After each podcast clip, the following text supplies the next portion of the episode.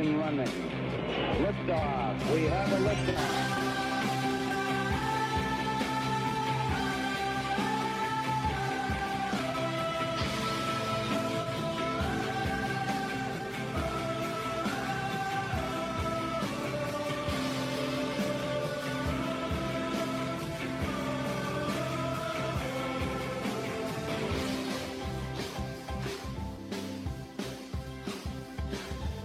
America. Welcome. It's Erick Erickson here across the nation. The phone number is 877 973 7425. Should you wish to be on the program, happy to have you. Um, I, I got to continue to deal with the breaking news that we have uh, dealt with the entirety of the day here when we started the program the uh, national the, the House Permanent Select Committee on Intelligence released a statement on their Twitter feed.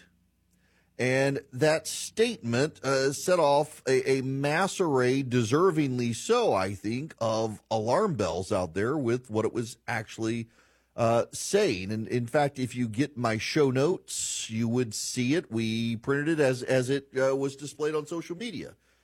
Today, the House Permanent Select Committee on Intelligence has made available to all members of Congress information concerning a serious national security threat. That's paragraph one. And that paragraph indicates that it was the committee itself, not just the chairman, who decided to release the information. And then the second paragraph is Mike Turner, the chairman, Republican from Ohio, says, I am requesting that President Biden declassify all information related to this threat so that Congress, the administration, and our allies could openly discuss the actions necessary to respond to this threat. Now, as the day has gone on, more and more has come out uh, that this is not a today threat. That this is a long term threat. That this is a national security threat. That um, it, reporters from Fox News, the Associated Press, from CNN, they're all saying it's about the Russians. And that it is not a, an, an imminent attack on the United States, despite the statement saying is concerning a serious national security threat and that there needs to be a response.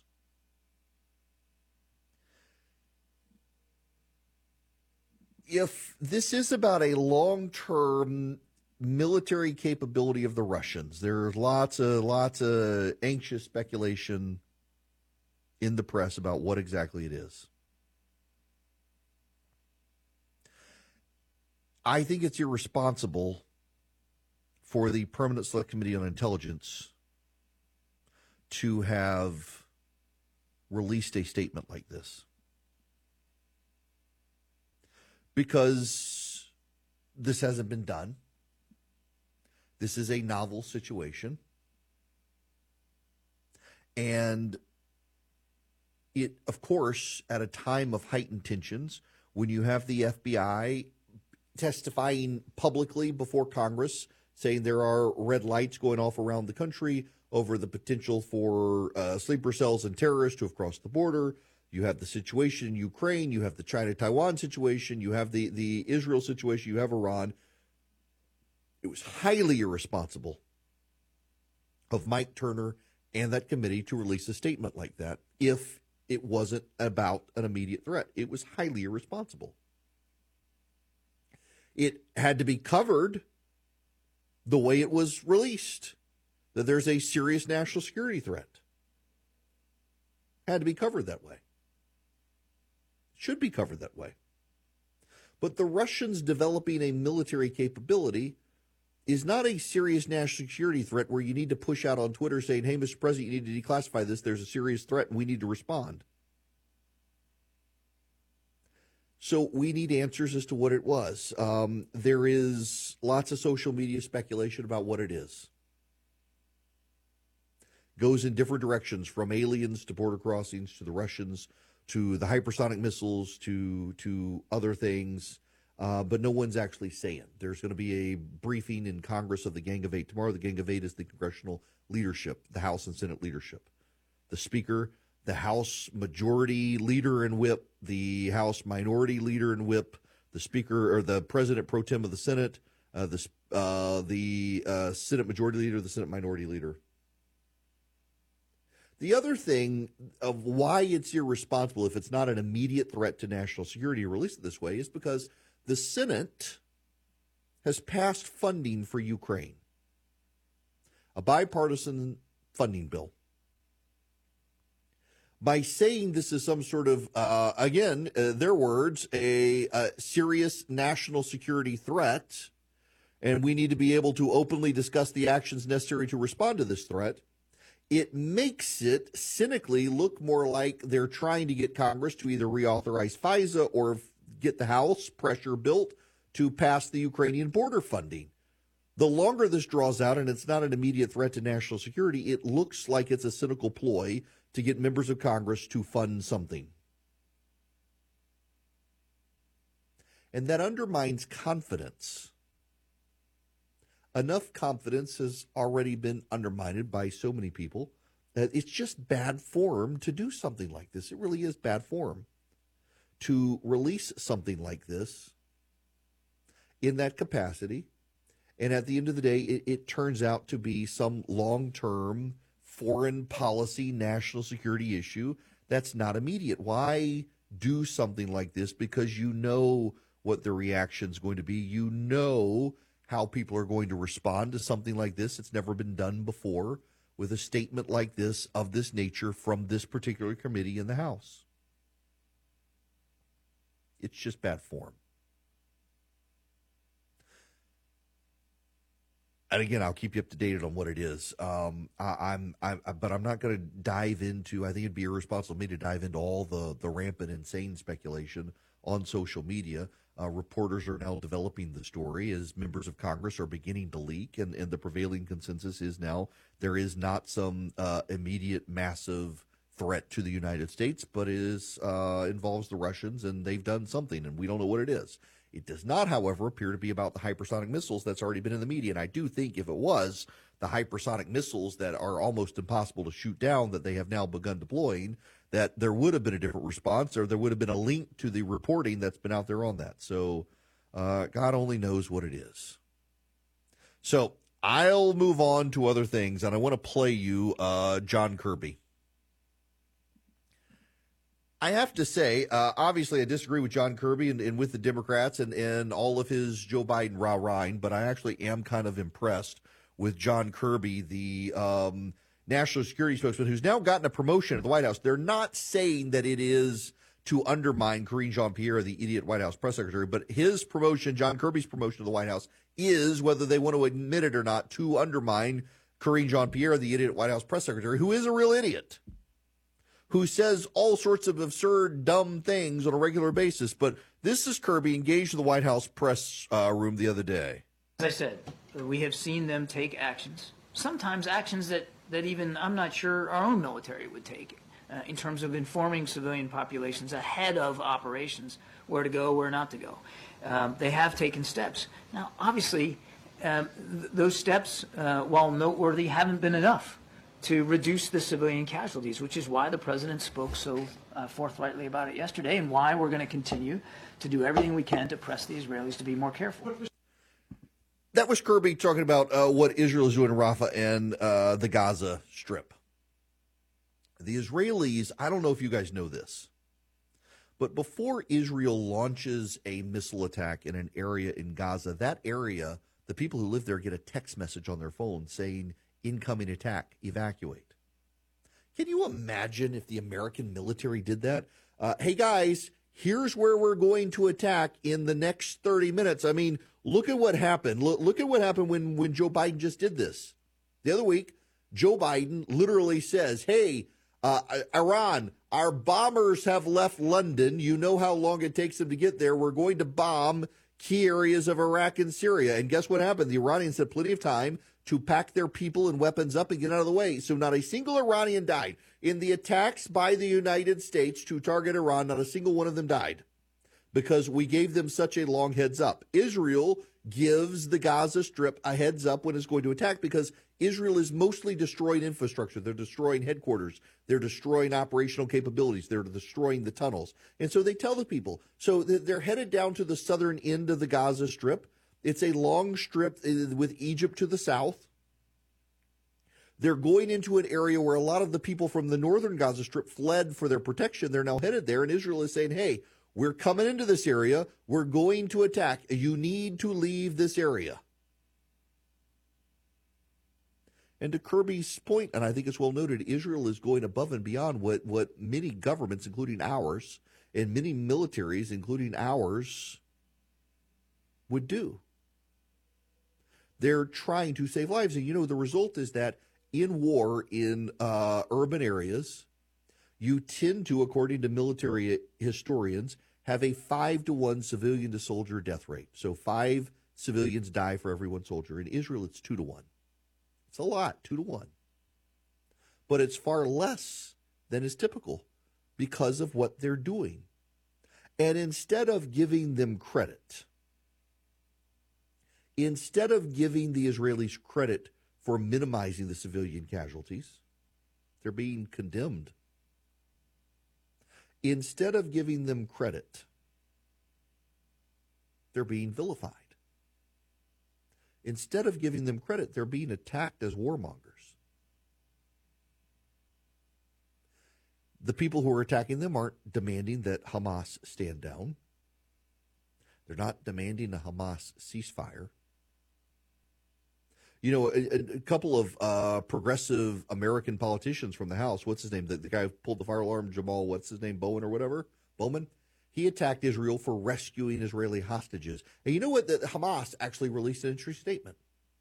Hamas's statement was that um, the hostages Israel was able to rescue were people who had been housed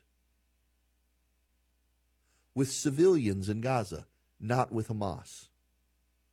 Which is another recognition of the fact that Hamas actually is placing Israeli hostages with civilians in Gaza. The civilians in Gaza are working with Hamas. I mean, Hamas said this. This is not Israel saying this. This is Hamas saying that uh, most of the hostages are held by Hamas. These happen to be held by residents of Gaza.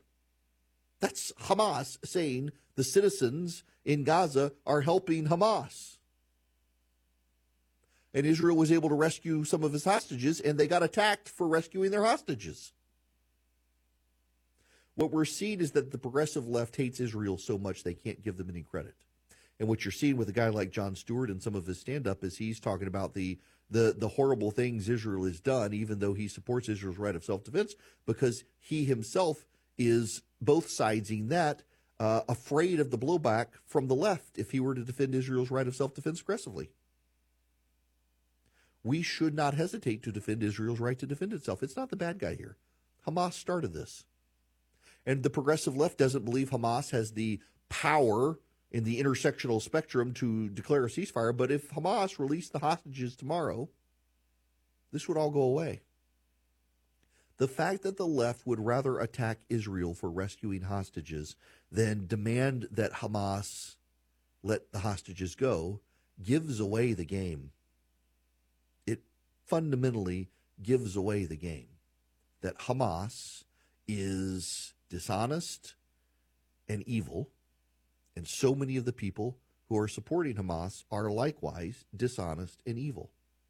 Every time you hear someone attack Israel and not say Hamas started it and Hamas could end it, that is a person on the side of evil, whether they want to acknowledge it or not. Hamas could end this tomorrow, release the hostages, and disarm. They could do that, and there would be peace in the Middle East. But not only will they not do it, their supporters don't want them to, which raises more troubling questions about even the supporters of Hamas in the United States and what do they actually want. I suspect we know what they want, but I don't speak German to be able to tell you. When the world seems crazy, he'll keep you sane. It's the Erick Erickson Show.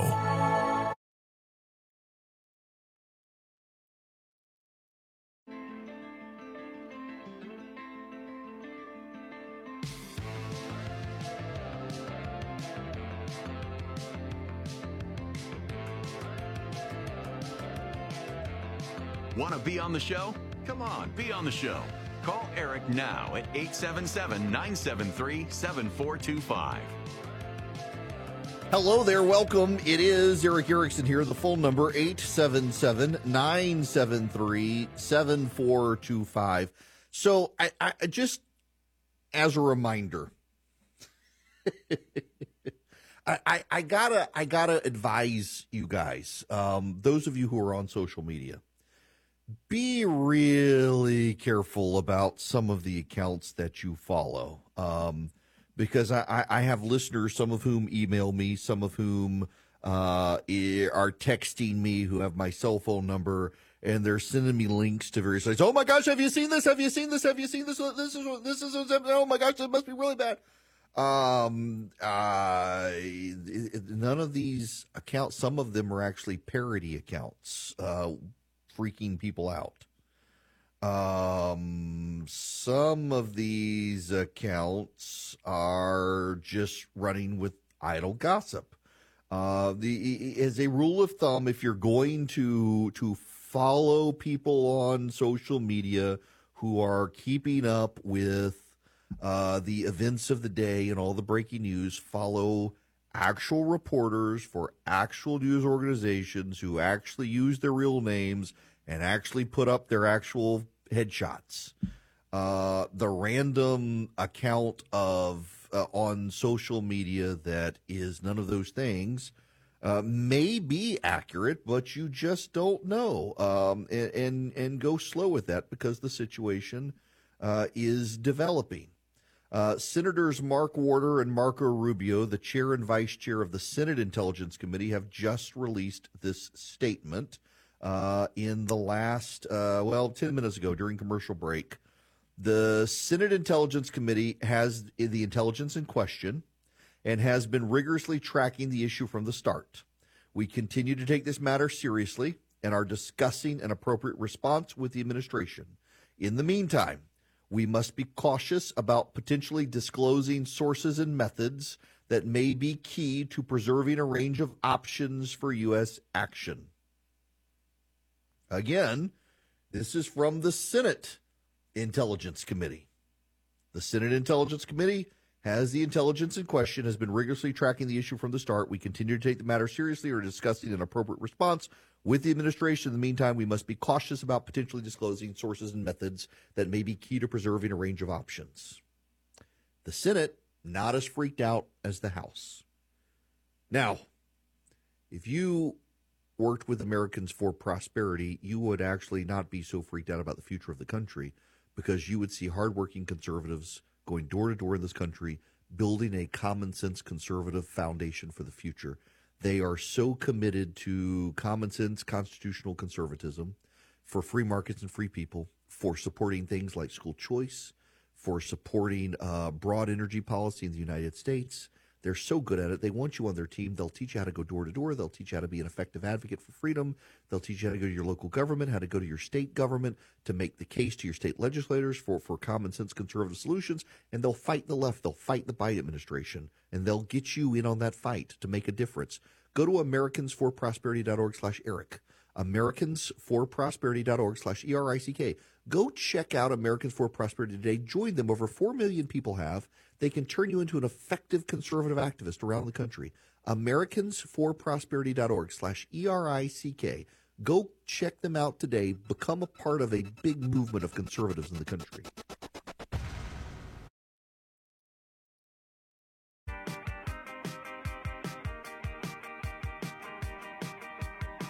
He's got the courage to tell you the truth, even when it isn't popular. You're listening to The Erick Erickson Show. Hello and welcome. It is Erick Erickson here. The phone number 877-973-7425 should you wish to be on the program. Delighted to have you with me. Want to go to the phones here. Steve, welcome to the show. How are you? I'm doing good, Erick. How are you doing? Great. Hey, I just uh, want to thank you for uh, you know your show. I, I appreciate your show and you standing up for for the values. Thank you.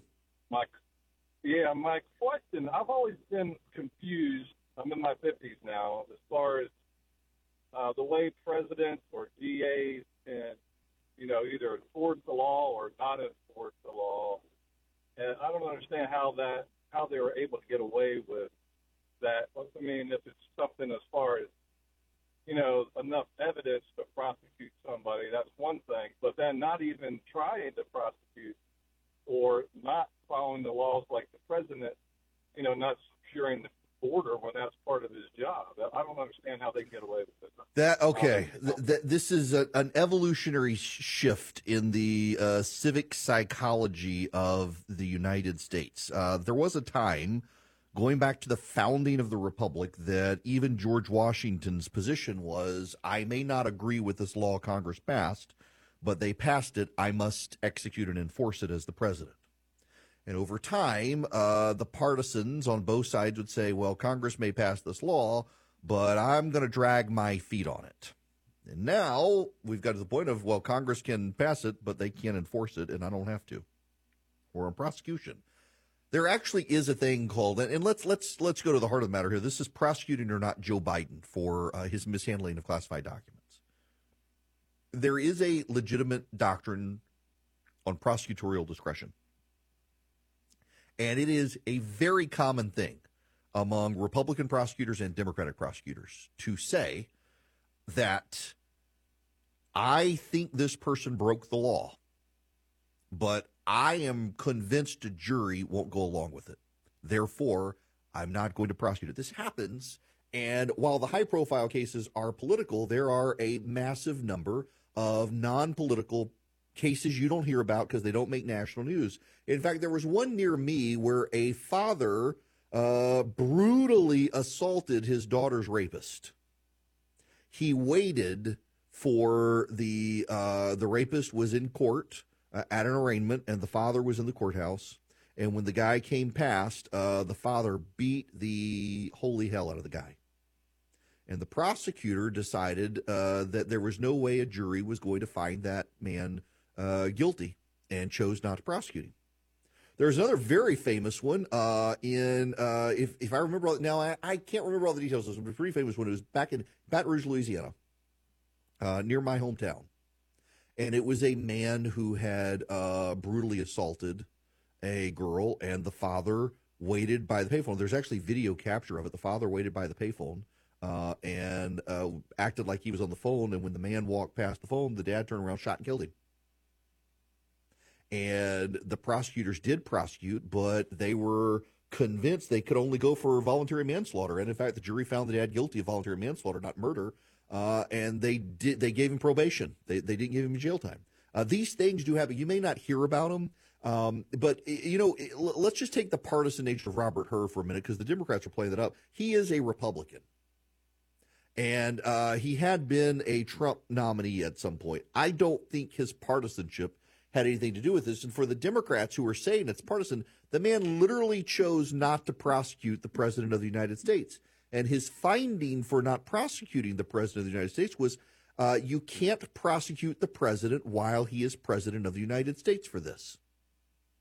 So if Joe Biden wins a second term, the prosecution's put off for at least five years. If he doesn't win a second term, it's still going to take two years to get it to trial. And by then, you're going to have a very elderly man before a jury whose memory is already frail, whose memory is more frail by the time it gets to trial. So he's probably not going to be convicted. And, and that I think everybody misses this aspect of what Robert Hur found and, and his prosecutorial discretion. If Joe Biden wins a second term, you cannot prosecute a sitting president for that. That's kind of the, this is. I mean, people are kind of dancing around this with Donald Trump. That if he becomes president in the middle of a prosecution, the prosecution is going to get get paused. The statute of limitations won't expire. The statute of limitations would freeze as well. And when you advance that against Joe Biden, who is already in his mid 80s, He's going to be closer to his 90s by the time you were to get to trial, whether or not he has a second term or not, because of the nature of the beast uh, of, of the prosecution. Yeah, it makes total sense for the prosecutor to say, we believe he committed a crime, but we don't believe we can get a jury to convict him, so we're not going to waste taxpayer dollars. You, you should be thankful that the prosecutor's not going to waste the taxpayer dollars. But it, it's a damning indictment on Biden because he's saying that we, we don't think a jury would go along with it. They'd see a, uh, a doddering old fool who's senile, essentially. You know, the, the outrage of this from the Democrats is actually very funny because he's got him over a barrel. You could attack him as a Republican, and the response is, but he's not prosecuting Joe Biden. And if you want to make the case that he shouldn't have said what he said, well, then um, are you saying that Joe Biden should be prosecuted? I personally think what Robert Hur did is is brilliant, and I don't think it was political at all, regardless of his personal partisan affiliations or not. I mean, he doesn't think that it's a uh, worth taxpayer money to try to prosecute a man he doesn't think a jury would find guilty. But it put the Democrats over a clear barrel here because if they attack him as a partisan, well, then why didn't he prosecute him? And if they just say, well, it was gratuitous, like they're saying, oh, those, this rhetoric is gratuitous, well, what it is is he is saying that he can't prosecute Joe Biden because he doesn't think a jury will find him guilty because he's a doddering old senile fool. Now, the, the notable part here for me as well is, like I said this morning, if if you read my morning piece, if you subscribe to the email, the Republicans from here on out repeat after me you need to utter one phrase repeatedly release the transcript. Release the transcript. Uh, and uh, there is a, I saw a story. Let me see if I can find this real quick. Uh, that the the Democrats aren't sure how to respond now, and they're trying to find a way to not release the transcript while making it sound like they may release the transcript. It is a funny boxed in position that the Democrats are going to have to deal with. They really do not want to release the transcript of uh, Joe Biden and the conversations. Now, let me let me let me uh, just explain to you what I explained yesterday, because because some of you may not have been here when I talked about it yesterday. When you're in a deposition, a deposition is you're sworn in and the opposing legal side gets to ask you a bunch of questions. And they tend to begin with state your name, state your birthday, state your address, all that sort of information, the basic pro forma stuff. And then they start getting into questions. They can ask you kind of broad questions. Uh, everything has to be related to the case. If, if they ask you questions that aren't related to the case, you can object. You can call a judge who will mediate it there on the phone while you're in the deposition. But what's important here is they get to ask you a broader array of questions than would be allowed in trial. And the reason they get to ask you a broader array of questions, including questions that amount to hearsay, that is, uh, tell me what so and so said to you. That's hearsay. You can't do that in court with some exceptions, but in a deposition, you can generally do that because then you can go do a deposition of that person. And, and did you say this, that, or the other? Things like that. So you get a broad array of questions. And in that deposition, not only is it typically recorded, but there's a uh, transcriptionist who uh, the stenographer, if you've ever seen in court or whatnot, there's there's a, typically a lady and she's got a very small machine and it looks like a typewriter, but it's tiny. And it, it's it, there's training that goes through stenography for shorthand and for these machines, and, and essentially she's capturing vowel sounds to be able to piece words together and uses a computer to assist in the transcription so that it can be done in real time. And one of the things that that stenographer does is she captures everything, including the uhs and the ums and the ahs and the uhs and the ohs. It's all there in the transcript. So, for example, if I were to say, I uh, can't uh, recall the um, uh, the date. Um, all of that's in the transcript. All of that is in the transcript. Every word you say is in the transcript. It is not cleaned up to break those apart. So if you, the American public, are reading the transcript, you're going to read I uh can't uh um uh think uh um oh ah all of that's going to be there and you're going to read it all. The stenographer isn't editing. Now, what the media would do hilariously, I think, if they released a transcript, is the media would try to edit that out. And you and I both know Republicans would eat them alive and expose how they were uh, Uh, doctoring the transcript to clean up the transcript to make it more, more coherent. But the incoherence is the point. That's why Republicans just need to be constantly just beating the drum of release the transcript. Release the transcript. They've got the Democrats over a barrel on this. They totally have the Democrats over a barrel on this. The Democrats can't release the transcript without redacting portions of it. If they try to re- redact the ums and the uhs, they're going to get exposed. And essentially, it's going to be the special prosecutor who is the one who gets to decide what gets to be redacted. Because remember, a lot of the the conversation was about classified documents that have not been declassified. So the context of those documents, that's all going to be redacted. But you can't redact the ums, the ahs, the uhs, the ohs, the oops. You, you can't redact those sorts of things. That's why, I mean, it really is. If Republicans just constantly say, release the transcript, whenever this comes up. Now, of course, you know, today with what Mike Turner has done and the intelligence that's come from the House Permanent Select Committee on Intelligence, uh, the, the conversation very quickly in this country is going to going to move on to this. Republicans would be very wise to pull back to Joe Biden and classified documents and even make it about this that we can't trust the Democrats to handle classified documents. Look at what Joe Biden's done. And if you don't think otherwise, release the transcript so we can see. It, it's just, it, this is a marvelous position for Republicans to be in, but I have no doubt Republicans have the capacity to screw it all up. Come on, you, you all know they do. They really do. And don't be surprised when Republicans do wind up screwing it all up. You know, you can screw things up too, and, and like you can partner with the wrong bank that doesn't share your values, and one day you find out they're out to get you, they're they're eating you alive on fees, like monthly fees. Uh, some banks, more and more, they're charging you monthly fees. Old Glory Bank does not, and you can get an account with them. They don't charge fees for checking or savings accounts, and they're they're a fully functional bank. So they've got great online bill pay. They got a great, great online website. I use them. They, they actually are my bank. I've got a checking and a savings account with them, and I get a great interest rate on the savings account. You can do loans with them, VA, FHA, conventional. You can do all those loans with them. Uh, and they're just a fantastic bank, and they're you're not going to get debanked because they share your values. They were started by conservatives like John Rich, Larry Elder, Ben Carson, uh, conservative banking experts who put this bank together. They bought a bank in Oklahoma. They rebranded it as Old Glory Bank. They've been spreading it nationwide. It is a fully functional bank. One of the really cool things that I love about them. So my kids, like for babysitting and, and for gifts from my parents and stuff, they get cash. They get a twenty dollar bill or so.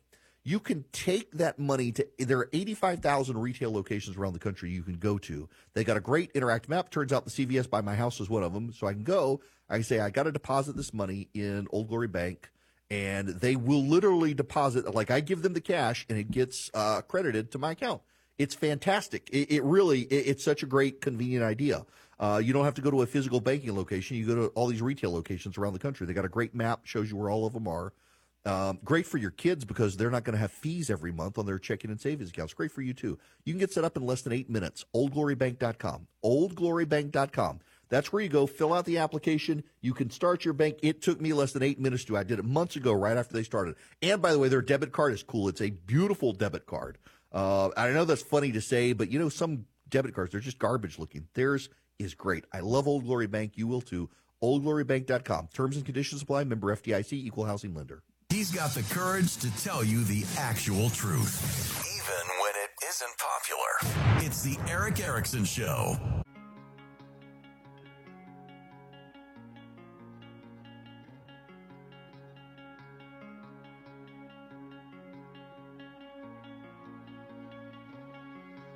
Want Erick's weekly recipes? They're super delicious. Text recipe to 33777 now.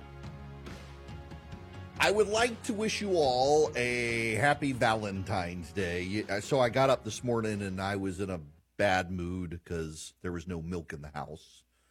I like to put a little bit of milk in my coffee. My wife is an asbestos mouth. She can like drink the hottest stuff. I can't. I need a little milk just to cool down the coffee enough.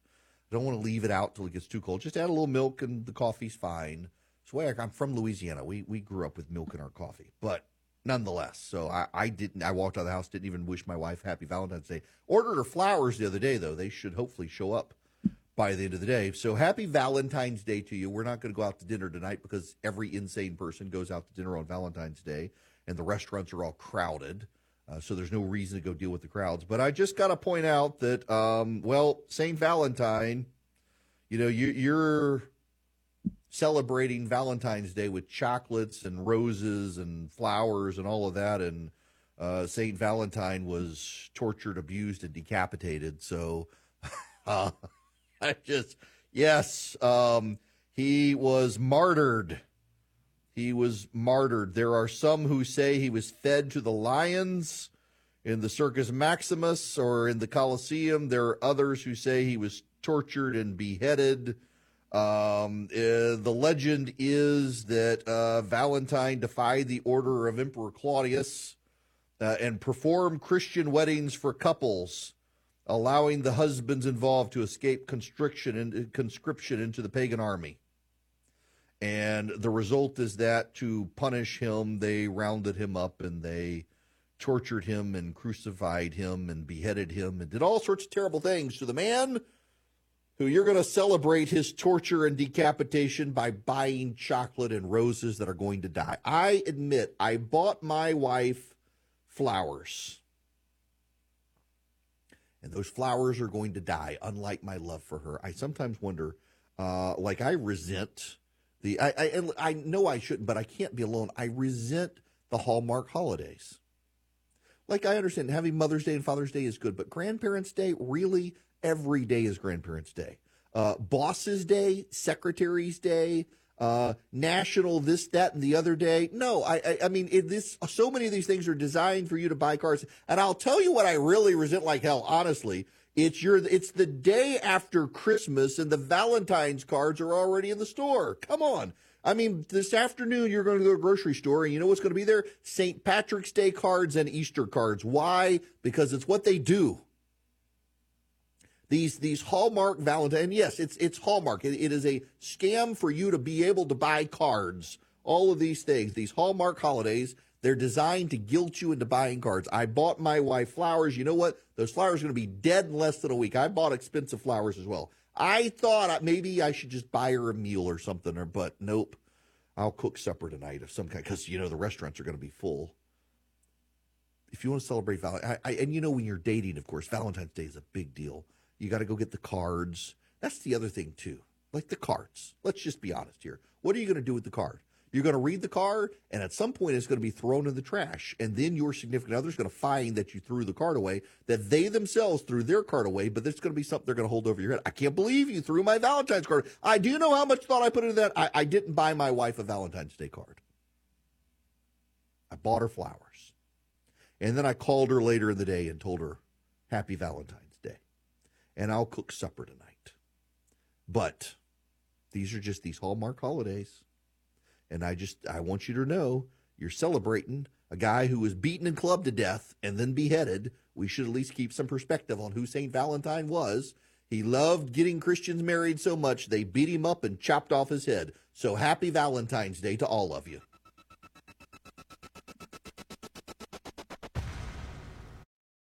For the ones who work hard to ensure their crew can always go the extra mile, and the ones who get in early so everyone can go home on time, there's Grainger, offering professional grade supplies backed by product experts so you can quickly and easily find what you need. Plus, you can count on access to a committed team ready to go the extra mile for you. Call, clickgrainger.com, or just stop by. Grainger, for the ones who get it done.